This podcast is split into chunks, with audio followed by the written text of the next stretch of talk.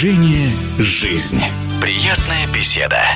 Один из лучших российских дзюдоистов весовой категории до 100 килограммов Арман Адамян сейчас на сборах в Сочи готовится к новому сезону. И мы вспомнили с Арманом Олимпийский год, когда в Токио поехал не он. Это было серьезное спортивное испытание. В нашем эфире Арман Адамян. Все шло по плану. Я шел десятым в олимпийском рейтинге. И, в принципе, готов был ехать на Олимпийские игры, показывать себя.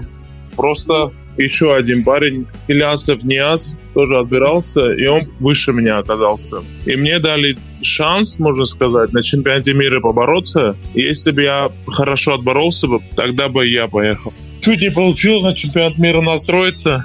До чемпионата мира я на шести турнирах боролся. У меня на всех шести турнирах есть медали. Есть золотой, да, бронзовой, серебряной. Все медали я собрал и чуть-чуть на чемпионате мира у меня не получилось. И когда нам состав объявили, уже не смог полностью сбор отработать. Мне дали понять, что я не еду на Олимпийские игры, и я вещи собрал, и меня домой отпустили.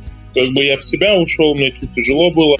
Приехал домой, с семьей был, не переставал тренироваться, готовился дальше к последующим турнирам, потому что после Олимпийских игр еще три турнира мировой серии были. Мне удалось три турнира выиграть и подняться в мировом рейтинге на первое место. Арман Адамян, который был в нашем эфире, старался и болельщикам, и себе доказать, что был готов выступить в Токио, в столице Японии в этой весовой категории на играх бронзу выиграл другой российский дзюдоист Нияз Ильясов. Нияза еще раз поздравляем с успехом. Арману хочется пожелать упорства, терпения и фарта.